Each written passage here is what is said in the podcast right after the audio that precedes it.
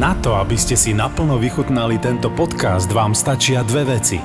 Kľud a dobre vychladený Budweiser Budvar originál.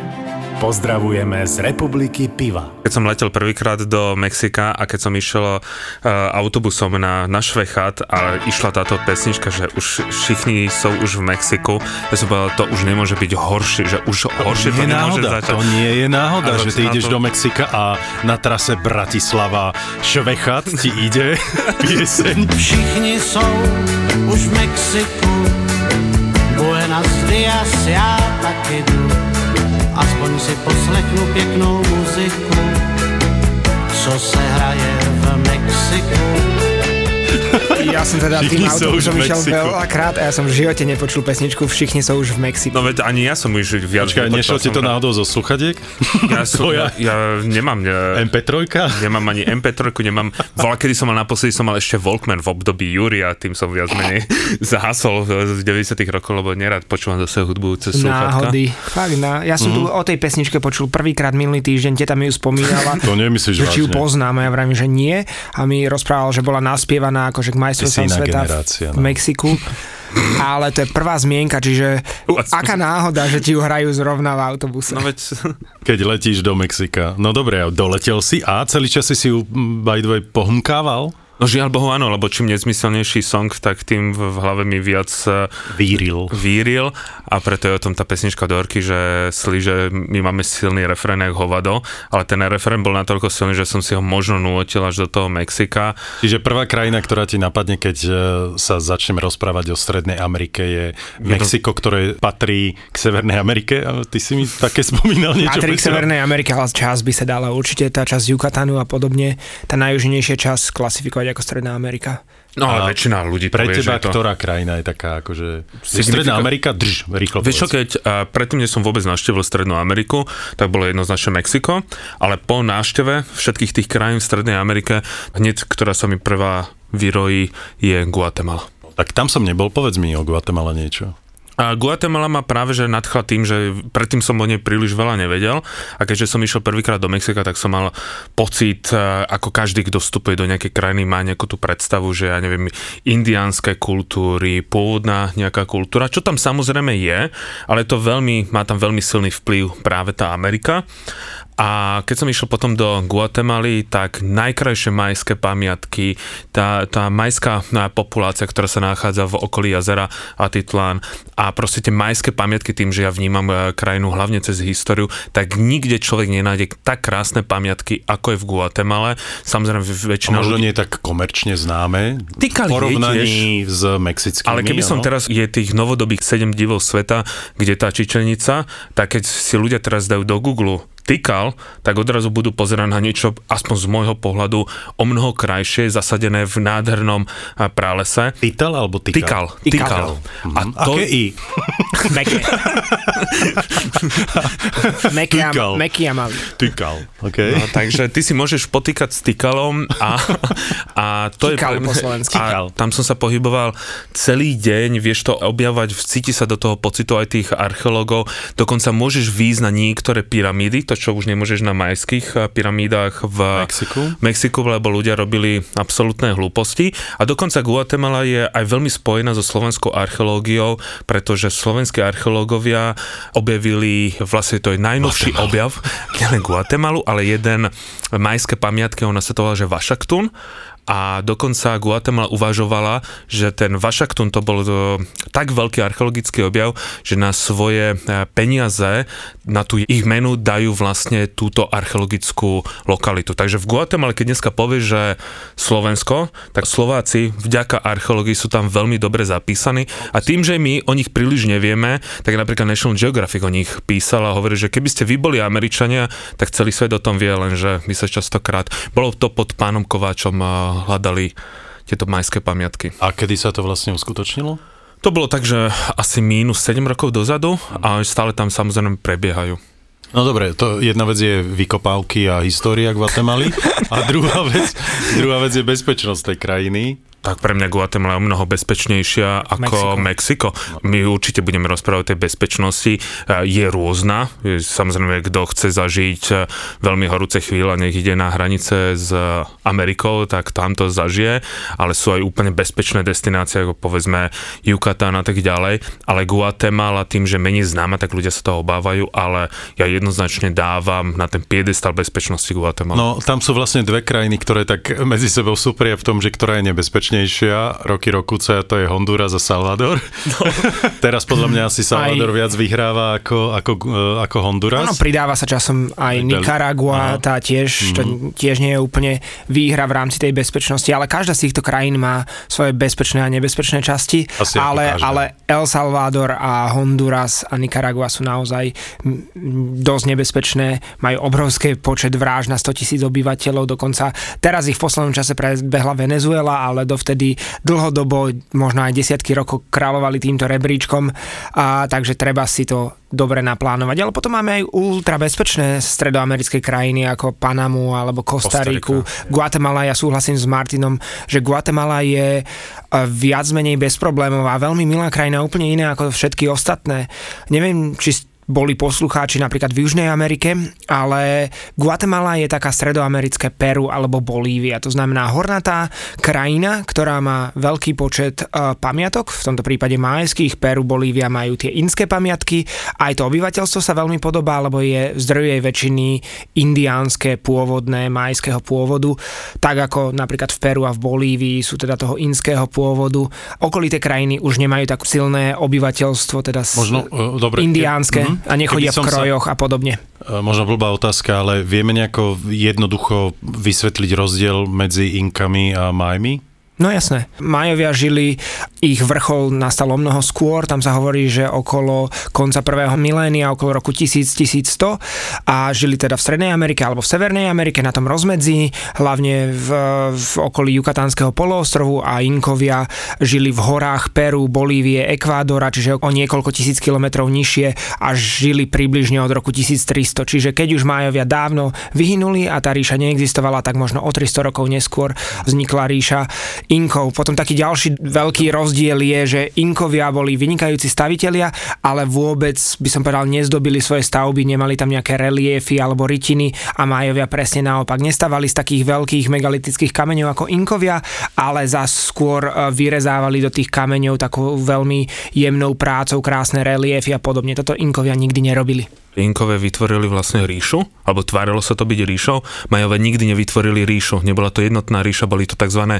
mestské štáty, ako malo, bol povedzme staroveké Grécko, nikdy nebolo Gréckom v ponímaní štátu, ale mestských štátov ako Sparta, Ateny, tak niečo podobné bol aj ten Tikal, Čičenica a tak ďalej. A určite drvá väčšina z, z poslucháčov videlo film Apokalypto eh, od Mela Gibsona, režiséra, a to práve hovorí o tej majskej ríši. Ten film spočiatku bol zakázaný zakázaní v Mexiku aj v Strednej Amerike, lebo e, tam ukazovali majú tak, ako ich častokrát e, v tých rôznych populárnych turistických prevodcov ich sú vykreslovaní ako, že oni boli veľmi takí dobrí, ale v skutočnosti boli tí, ktorí tiež vyrezávali srdce, že to neboli až tak tí Aztékovia, ale práve tí Majovia, takže tých rozdielov je tam veľké, obrovské množstvo.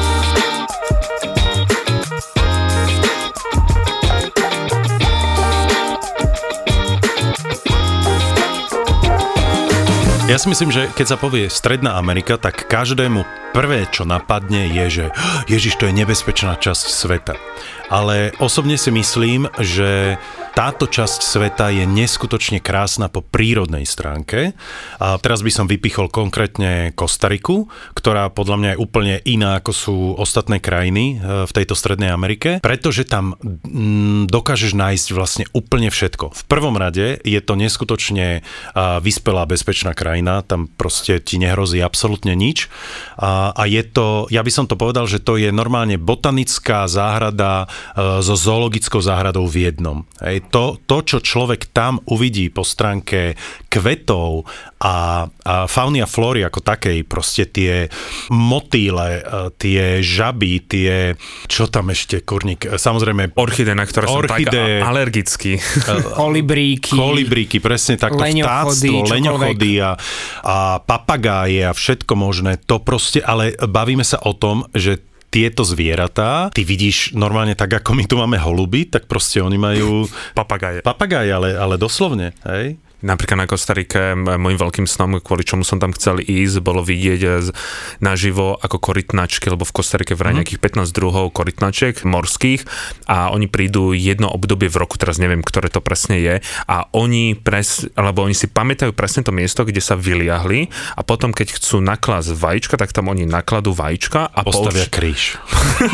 a po určitom období tie malé korytnačky samozrejme z, z tých vajíčok, že vyliahnú, to je také veľké ako pingpongová loptička a vidíš tam, jak kladú vajíčka, niekde zase vidíš, ako odrazu sa ten piesok rozostupí a malé korytnačky si to namieria do toho mora. To je krásny zážitok.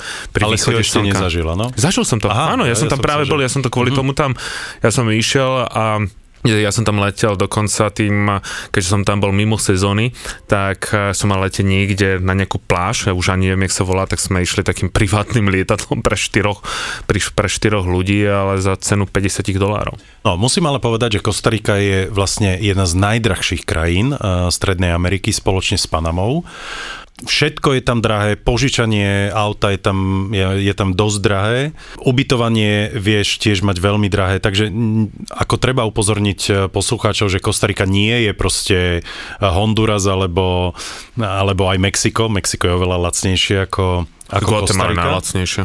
OK, jasné, mm-hmm. ale tak to nie je taká destinácia, že predsa Kostarika je oveľa turisticky navštevovanejšia ako Guatemala. A čo mňa fascinovalo okrem tej fauny a flóry uh, v Kostarike samozrejme je to, že zoberiem, ja vždy, keď som tam bol, zobral som si svoje auto a šiel som do hôr pretože tam sú vlastne vulkány, tam sú dažďové pralesy. Absolútne odporúčam ten, kto sa nebojí tých vysutých železných mostov, a ty sa bojíš alebo nie? Ja sa veľmi bojím výšok. Hej? Ja sa veľmi bojím výšok. Ja mám z toho, že... Tak to je raj pre tých, ktorí proste nemajú strach z výšky. Ale išiel som tam... na to, Áno, ale, ale mal som taký ten aj na tých ziplinoch, čo mm-hmm. taký máš na Všetko som vyskúšal. Ale ten prvý pocit, keď som sa do toho dal, je, že som bol fakt, že roztrasený a... A ja som to ešte ja som mal... roztriasol, ako lebo som je... videl, že v strede mosta bol niekto, kto s tým má evidentne problém. a to niekto ty... podobný tebe, takže ja na začiatku, keď som vkročil, tak som akože nechce uh, rozkýval celý ten most. Super, ja by som sa ti veľmi poďakoval, keby som tam bol v strede. A sa aj na, na tých ziplinoch som sa vždy bál a že keď sa pustíš, ty tam musíš udržovať nejakú tú polohu, aby si mal nejakú rýchlosť, ale ty keď niečo urobí zle, tak ty tam môžeš skončiť fakt niekde v tom strede a potom mm. si to musíš odručkovať. A ja keby som si v tom momente ručkujem nad, ja neviem, 100 metrov nado mňou je priepas, tak nebolo by mi všetko jedno. Ja proste s výškou mám brutálny problém. Mm-hmm, zaujímavé. Ty, Peťo?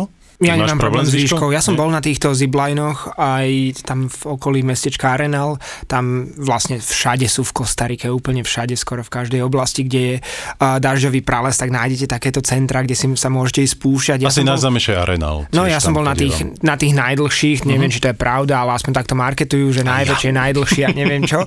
Ale ja som tam bol zo 70-ročnou klientkou. Perfektné. A táto dala? No jasne, dala to, išla, išla to celé so mňou a to bol, celý zájazd bol vtipný, lebo som bol iba ja a táto pani. Čiže to bolo... Ja som bol tiež takto s jednou klientkou, presne v Kostarike a bohužiaľ my sme zažili uh, tieto dažďové pralesy, že doslova dažďové, takže nám tam proste len lialo celý čas, ale malo to úžasnú romantiku, pretože bavíme sa o tom, že bolo stále 35 stupňov, čiže o to viac nám bolo dusnejšie a dusnejšie, plus sme museli mať e, prší plašte na sebe, lebo to tak lialo. Ale ja som z toho spravil proste tú srandu. a Chodili sme po tých e, vysutých mostoch a úplne proste ločkalo nám v, v teniskách. Boli sme úplne, ale že úplne mokrí a bavili sme sa. Ona proste vyzerala jak, jak nie že ako, ale ona bola jedno zmoknuté kura. blondiavé kúra, a... ktoré ešte malo e, na sebe prší pláž. No. Ale je to strašne vtipné, lebo strašne veľa ľudí, ktoré prídu, sú sklamaní, že sú v pralese a prší. Mm-hmm. A ja sa im snažím vysvetliť, že to je absolútny normál. Ten prales sa nazýva dažďový prales, čiže vy, mali, vy by ste mali byť šoknutí, keby ne. to náhodou nepršalo, že to nie je, že máme pokazaný deň, prídeme raz za život do dažďového pralesa a ono mhm. prší. Mm, my no, sme turisti. To tam, práve prší preto, že tu stále prší. A tam doslovne naozaj e, môžeš zažiť to, že ráno otvoríš e, oči, vyjdeš na balkón a vidíš pred sebou jednu neskutočne, podľa mňa to je asi najgičovejšia sopka, taká najznámejšia sopka, e, že človek ako si predstavuje sopku, tak to je presne táto vulkano nad Arenalom, ktorá je tak prirodzená, tak, tak, tak dominantná. Stratovulkán, takzvaný? Áno, proste a ona krásne dymí z rána, takže e, nie je to žiaden ani Fatamorgana, ani plagát, ale je to reálny záber e, z hotela. A druhá vec, ktorá je samozrejme o Kostarike známa, e, sú tie horúce pramene. To neviem, či tam ste navštívili. Tam som nebol. Ja tiež priznám sa, že keď je niekde proste 35 stupňov a ešte aby som šiel do, do 45 stupňovej vody alebo do 40, lebo potom už sa začneš prevárať, tak to úplne, a hlavne je to strašne komerčné pre mňa, Takže tieto horúce pramene som v Kostarike nenavštívil, ale musím to spomenúť, lebo je to samozrejme veľmi známa vec o Kostarike. Musím ale taktiež povedať, že ľudia si predstavujú, že keď sa povie Kostarika, že takto sú neskutočne krásne karibské pláže a to by som úplne uh, nesúhlasil. Čiže ak niekto si myslí, že najkrajšie pláže uh, Karibiku sú povedzme, že Kostarika, Panama, tak si dovolím uh, ich trošku vyviezť z omilu. To určite choďte na tie karibské ostrovy, o ktorých sa budeme určite niekedy ešte rozprávať, ale teraz sme proste v Strednej Amerike. Do Belize. Keď to hovorím, že Belize má aké krásne pláže, tak mnoho ľudí má žiaľ Bohu ten kontakt s Belize tým, že príde do Belize City a to vyzerá fakt jak pohode troch atomových bomb a potvrdené tromi granátmi. A to je 843. To je fakt že, fakt, že desné a nevie si predstaviť, ale... že v tom špinavom prístavu, kde sa nalodí na tú loď, že stačí 45 minút a odrazu uvidí krajšiu krajšie more, krajšiu, krajší podmorský svet, ako je povedzme na, uh, v Cancune a krásne biele pláže, tak ako si to predstavíš, ako keby si bol niekde na Maledivách, tak toto má to Beliza. Veď tá preslávená Great Blue Hole je v Belize, vynikajúca na potápanie a druhý najväčší korálový útes planéty, najväčší je pri Austrálii, veľký korálový útes, tak ten druhý najväčší je práve v Belize a tie pláže v okolí San Pedra alebo Kaje Colker, tie sú naozaj úžasné, prekrásne, také idylické. Mm-hmm. Keby som mal u- ukončiť e, tému Kostariky, tak by som e, povedal, že je to krajina, e, keď chcete vidieť naozaj najkrajšie orchideje na svete, keď chcete vidieť naživo leňochoda. Čo chcem povedať, keď viete... chceš byť do leňochoda, viete, sa príde, príde pozrieť na mňa, jak som doma. no áno, ale oni tam majú veľa tých sanctuaries, alebo takých tých miest, kde sa o ne starajú a ty áno, si ich môžeš áno. chytiť a všetko. Ale viete, ako leňochod kaká?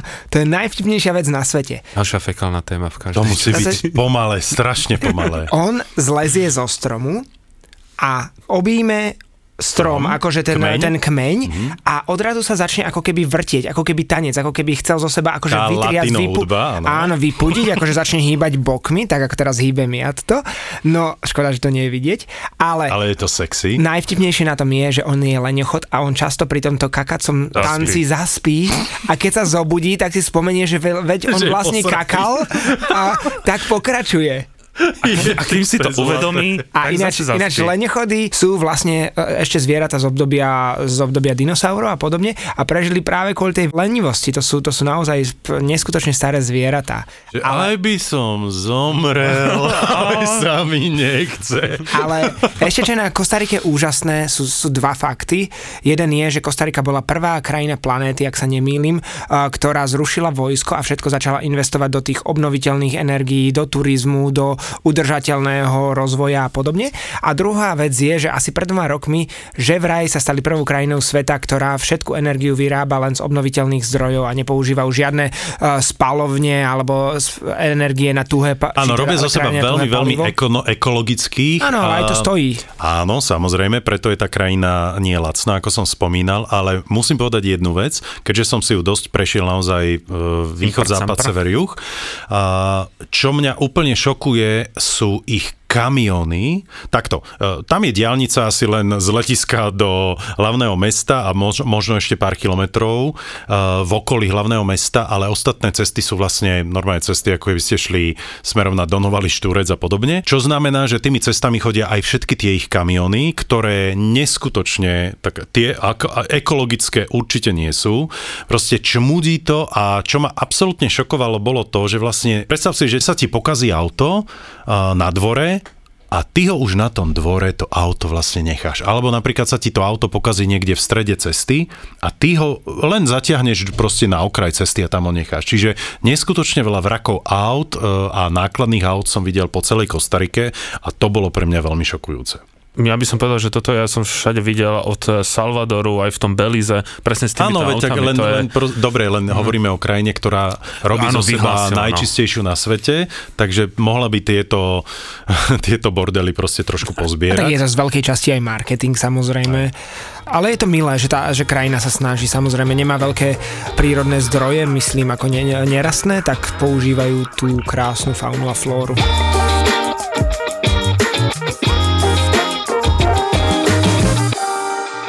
No a čo spája Kostariku s Panamou, okrem iného, samozrejme, tak to sú kávové a kakaové plantáže. Viete, odkiaľ je najdrahšia káva na svete? A to ti poviem úplne presne zo Svetej Heleny.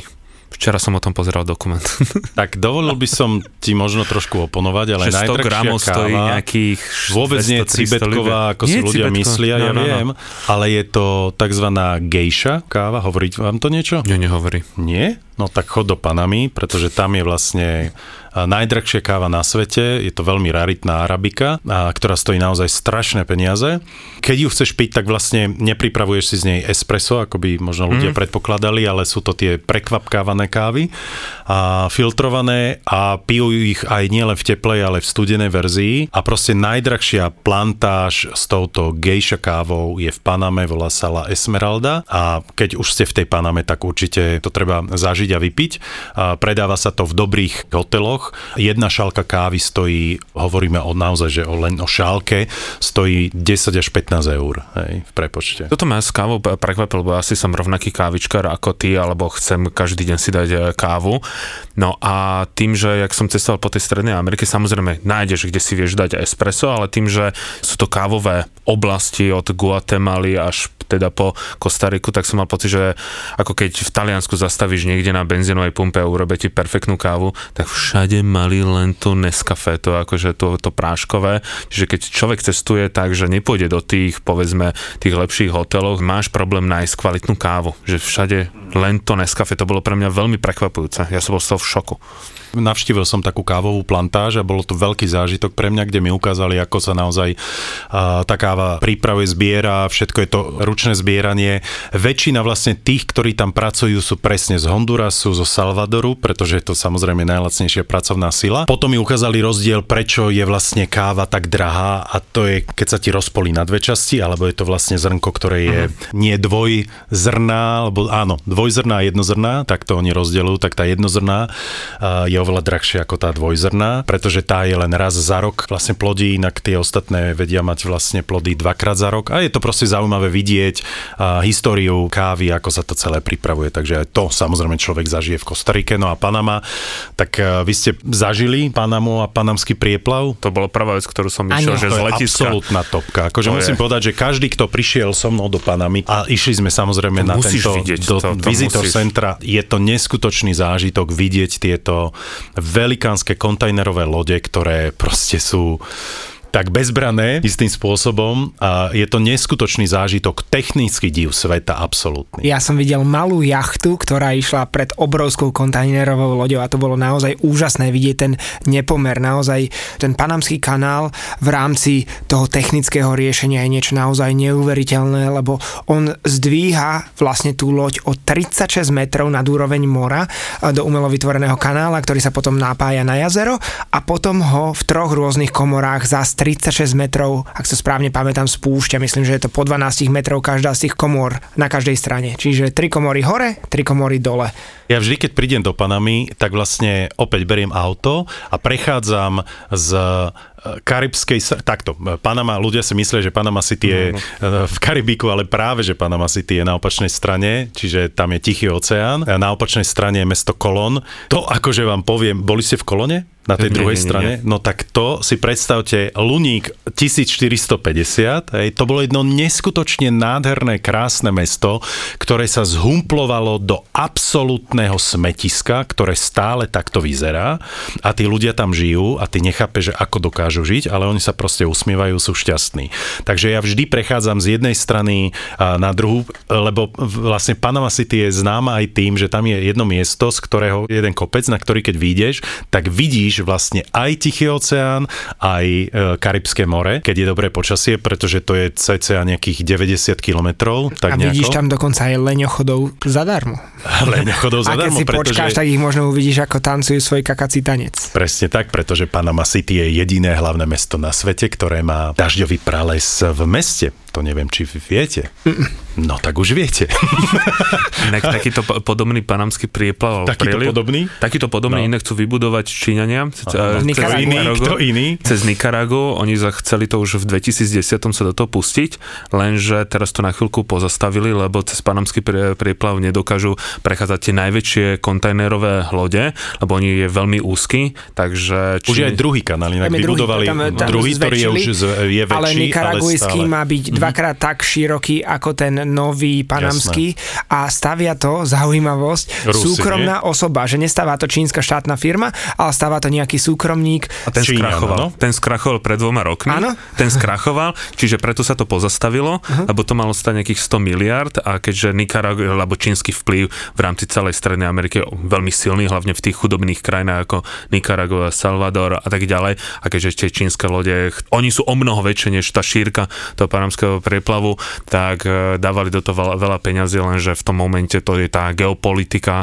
medzi Amerikou, Čínou a tak ďalej. No, dávajú takže... do toho obrovské množstvo peňazí z jedného dôvodu. Ja keď som tam bol naposledy a čítal som si tie štatistiky, tak sa mi zdalo, že 60 alebo až 70% všetkých lodí prechádzajúcich panamským prieplavom sú čínskych. Čiže ako náhle si oni postavajú Jasne. svoj vlastný súkromný prieplav. Ten náklad sa vždy vykladá na vlak, ktorý je súbežne postavený popri kanáli, pretože tie lode samozrejme musia z časti odľahčiť, takže ten náklad je prepravovaný železnicou a potom ich vlastne na druhej strane znova naložia, pretože ak by mali byť plne naložené, tak samozrejme, že to by ten kanál trošku asi nezvládol.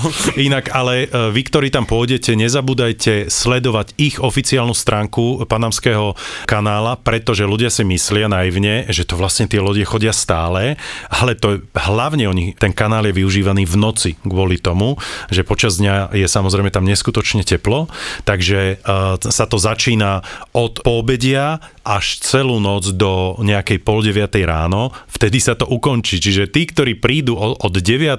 do nejakej 17. nezažijú absolútne nič, respektíve neuvidia žiadnu loď, pretože v tom čase vlastne uh, kanál prechádza úpravou a kontrolami tak ďalej. Samozrejme, že ten, to visitor center je otvorené, vy tam môžete ísť, len neuvidíte loď, len vám tam ukážu film a každopádne je to zaujímavé vidieť. Ja včera sme ešte napadlo, keď sme hovorili, že v Kostarike nie sú pekné pláže karibské a posielali sme ich inám. Panama má prekrásne. Jedno je San Blas, úplne no, krásne karibské povedať, ostrovy a druhé je také stredisko, ktoré sa nazýva Bocas del Toro, ktoré Lenže je to veľmi náročné sa tam dostať, vieš, to je nie, to, že... Je, ja som sa tam dostal v pohode. Ako? Povedz, lebo sú dve možnosti. Buď budeš letieť, buď pôjdeš loďou, lebo na ten San Blas môžeš ísť aj... No, loďou. No veď áno, ale e, najprv pôjdeš jednou cestou, ktorá je vlastne taká, že musíš mať štvorkolku, inak sa ňou nedostaneš k tomu prístavu, ktorý ťa potom dostane k tomu ostrovu, ale sú to nádherné ostrovy, ale určite jednoduchšie je dostať sa do Tulumu alebo do Cancúnu, aj keď to tak No to je jasné, ale je to aj o mnoho väčšia masovka jasné, ako Bocas del Toro alebo jasné alebo San Blas, ale sú naozaj prekrásne. Sú také presne tak, ako si predstavujete Inak, Karibik. Uh-huh. Azúrové, azúrová voda a zlatisté biely, alebo biely Alebo piesok. kukuričné ostrovy. A to je kde? v, v karibská časť Hondurasu. Akože to, ja som tam nebol, veľmi by som sa tam chcel dostať. E, dostane sa tam iba lietadlom a, z hlavného mesta a je to asi, myslím, 100 km od pobrežia a toto raz bude takým tým veľkým snom nejedného cestovateľa, čiže mm. nech si dajú ľudia, že Kukuričné ostrovy alebo Corn Island a uvidia, že o čom vlastne rozprávam. Uh, inak na Margo Panama City ako, ako mesta, uh, nie je to nič uh, také, že človek to musí vidieť, respektíve ísť do Panamy kvôli hlavnému mestu, pretože pre mňa je to taký mix Hongkongo, uh, Dubaja. Je tam strašne veľa mrakodrapov a zrazu za tými mrakodrapmi máš samozrejme uh, normálne geta, čiže je to mesto a, paradoxov. Ale tam aj pekná historická koloniálna No, ale to som šiel povedať, že jedna z najkrajších starých častí mesta, Kaska Viecha, tak sa to volá, nie Peťo? Kasko, Kasko Viecho. Kasko Viecho, no staré mesto, po španielsky povedané, tak to je neskutočne krásna časť a ja sa priznám, že vždy, keď som v Paname, tak bývam v tomto starom meste, pretože sú tam presne tie také koloniálne staré hotelíky a na tých uh, strechách tých uh, hotelov sú bary a, a diskotéky a tam koktejly v ruke a pozeráš sa vlastne na tú modernú Panamu. Keď hovoríme o tých historických mestách, keď ja mám povedať, že ktoré historické mesto sa mi najviac páči v Amerike? od Mexika až teda po eh, hranice s Panamou, Myslíš si, že by som to vedel uhadnúť? Ja neviem, nie? neviem, ale pre mňa osobne no. je ja Antigua, Gua, Guatemala. Uh-huh. A čo bolo voľa, keď aj hlavným mestom také tej španielskej e, časti, kde v rámci Guatemaly, teraz je hlavným mestom samozrejme Guatemala City, ale Antigua, to nie sú len tri paralelné ulice, ktoré má to historické centrum, tam je niekoľko tých ulic s krásnymi historickými budovami, obchodnícke baráky z 19. E, storočia. To už keď Španieli ochkajú na tým, že je to oveľa krajšie ako tie ich, ako ich historické centra, kde ty môžeš ísť do toho hotela, ktorý je z nejakého 19. storočia. Každá budova má veľmi silný príbeh a dalo by sa povedať, že to je najlepšie zachované historické centrum v rámci celej Strednej Ameriky. Pár ľudí dokonca ma asi za toto ukiluje, ale mne sa v rámci toho latinského sveta to ešte viac páči ako samotná, e, samotná Havana. A preto aj do Antigue chodí obrovské množstvo ľudí sa učiť španielčinu, lebo tam chce zostať, lebo je to veľmi príjemné. Ja absolútne hm? súhlasím, ale podľa mňa si nespomenul, alebo som to prepočul, ak si to spomenul, to najlepšie, že nie len, že to je prekrásne koloniálne mesto, úplne pohodové, so super atmosférou, ale priamo nad ním sú tri sopky, Akatenango, Pakája a Fuego, na ktoré sa dá aj vystúpiť, sú to aktívne sopky, tak ako si ty spomínal tú sopku, že krásny výhľad na ňu v Kostarike, tak tieto sú tiež takmer dokonalé stratovulkány, na ktoré sa dajú spraviť jednodňové, dvojdňové túry, robia sa tam blbosti, že si tie marshmallows opekáš priamo nad... A, to sú a takéto, také tie turistické. Sú to jasné, že sú to turistické, ale tak sú tam túry rôznej ná, Ale neviem, či na Fuego sa dá vyliesť. Dá sa, dá sa na Fuego vyliesť, tak. ale to už je fakt náročný trek, že uh, ja som to pozeral pred nedávnom a neviem, či nie je 12 alebo 15 hodinový, čiže fakt náročný, niekedy sa delí na 2 dní, ale Antigua je úplná bomba. To je Čiže Antigua v Guatemala, áno? Ja. Ono je to dokonca, že Antigua Guatemala sa to mm. volá, čo znamená stará Guatemala. Tak lebo tam pôjdem, tam on, som nebol a teraz ste ma naozaj ono inšpirovali. Bolo, ono bolo založené pod tými sopkami. Práve kvôli tomu, že tam je úrodná pôda, lebo jednoducho ten vulkanický popolček je neskutočne úradný. No ale prvú pôvodnú Guatemalu zničila sopka, to mesto popadalo, teraz je to taká kvázi menšie mestečko alebo menšia dedinka. Potom postavili novšiu, čo je táto Antigua Guatemala, ale tým, že nie je vhodné to mesto svojou polohou na to, aby bolo hlavným mestom krajiny, tak sa presunulo a postavila sa trojmiliónová Guatemala City, ktorá je v zásade tretím hlavným mestom v poradí a táto Antigua Guatemala zostala takým krásnym koloniálnym koloniálnym mestečkom učupeným pod sopkami. Potrebujem víza do Guatemaly? Alebo... Potrebuješ vôbec Nie. víza? Vlastne Ani okrem... pas.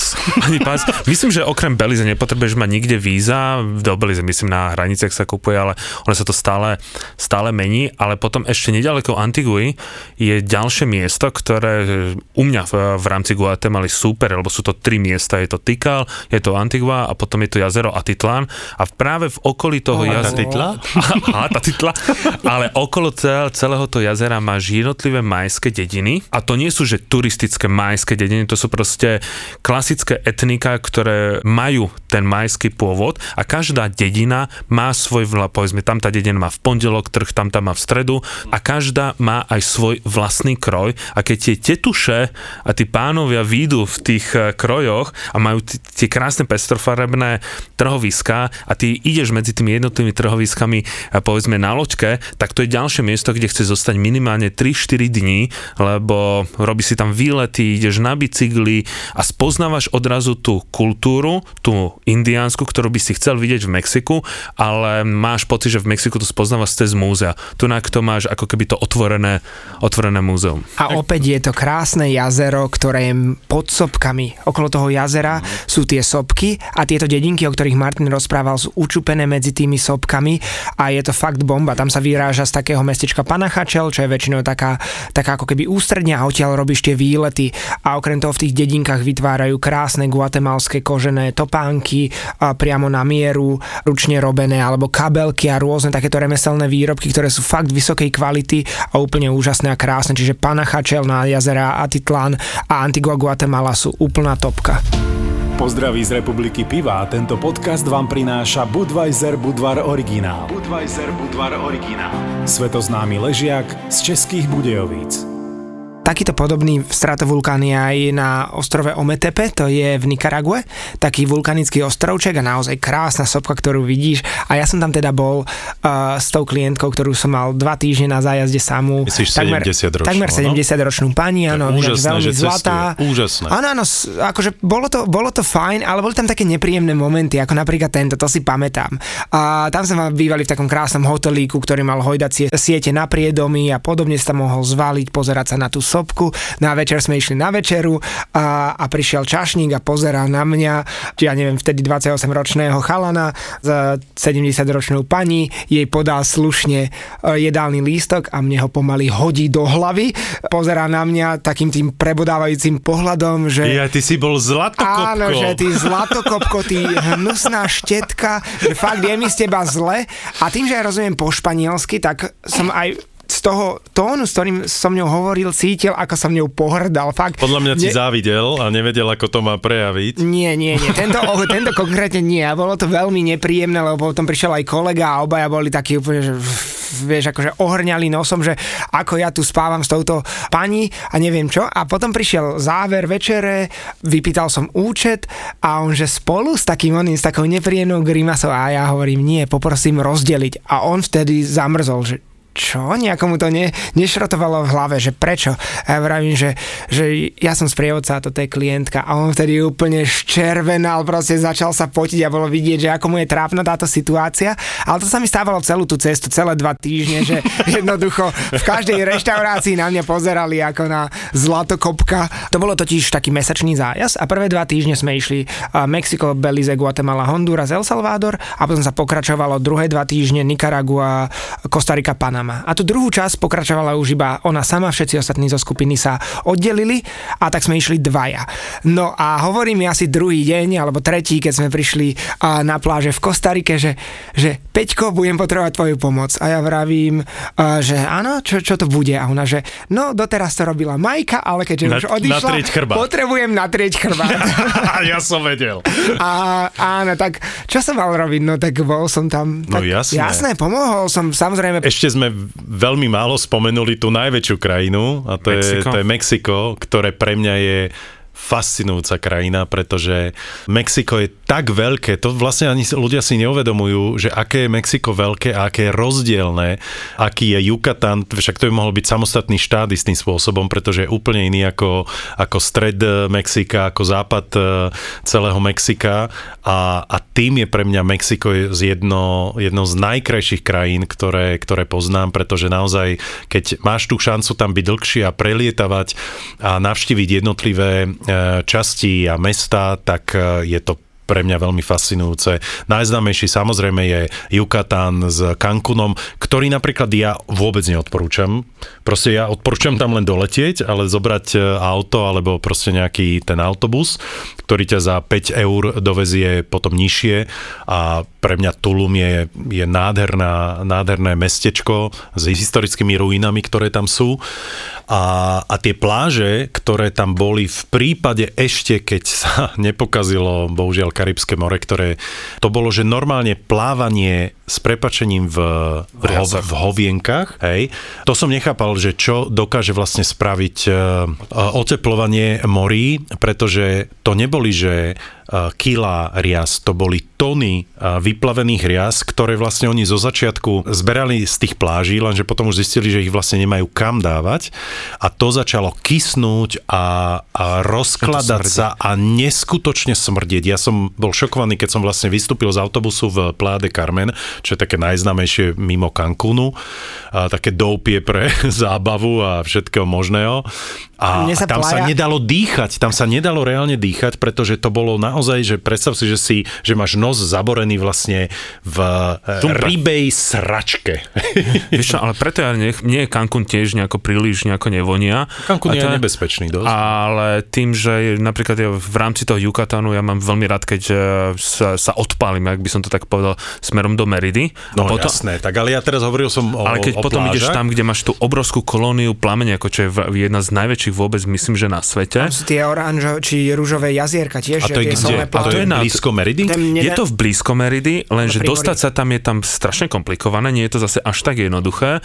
Musíš mať, že 4x4, my sme tam išli a musíš mať aj šťastie na tie plamene, lebo to je obrovitanské, obrovitanské územie.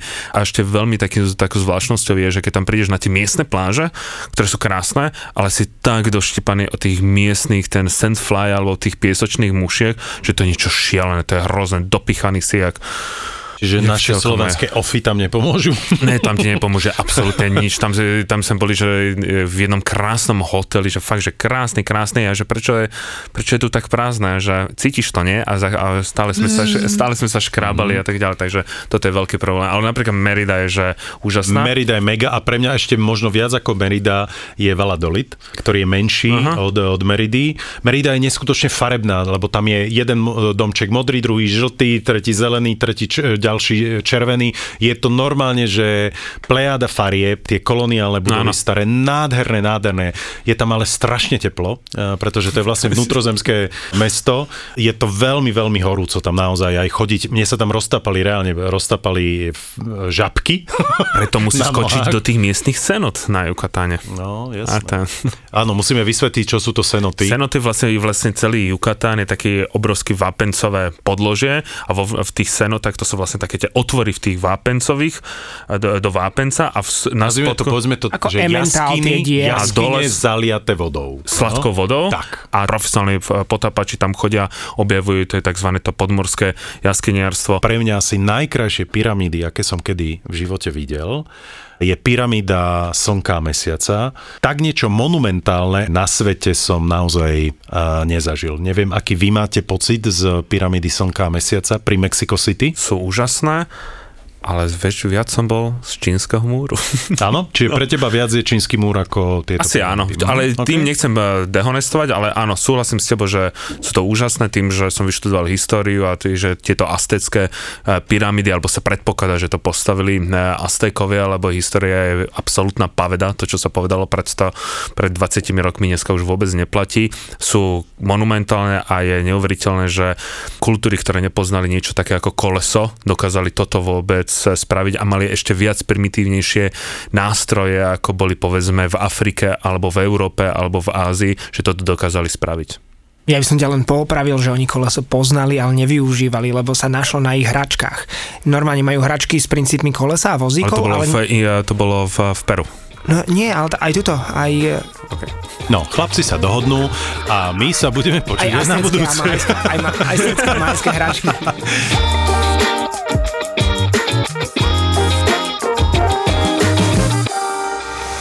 akože 800 tisíc vypočutí za 30 dní nie je málo. Stavíme sa, že v júni to bude milión. Milión vypočutí za mesiac? Čo ti šíbe? Brutalitka.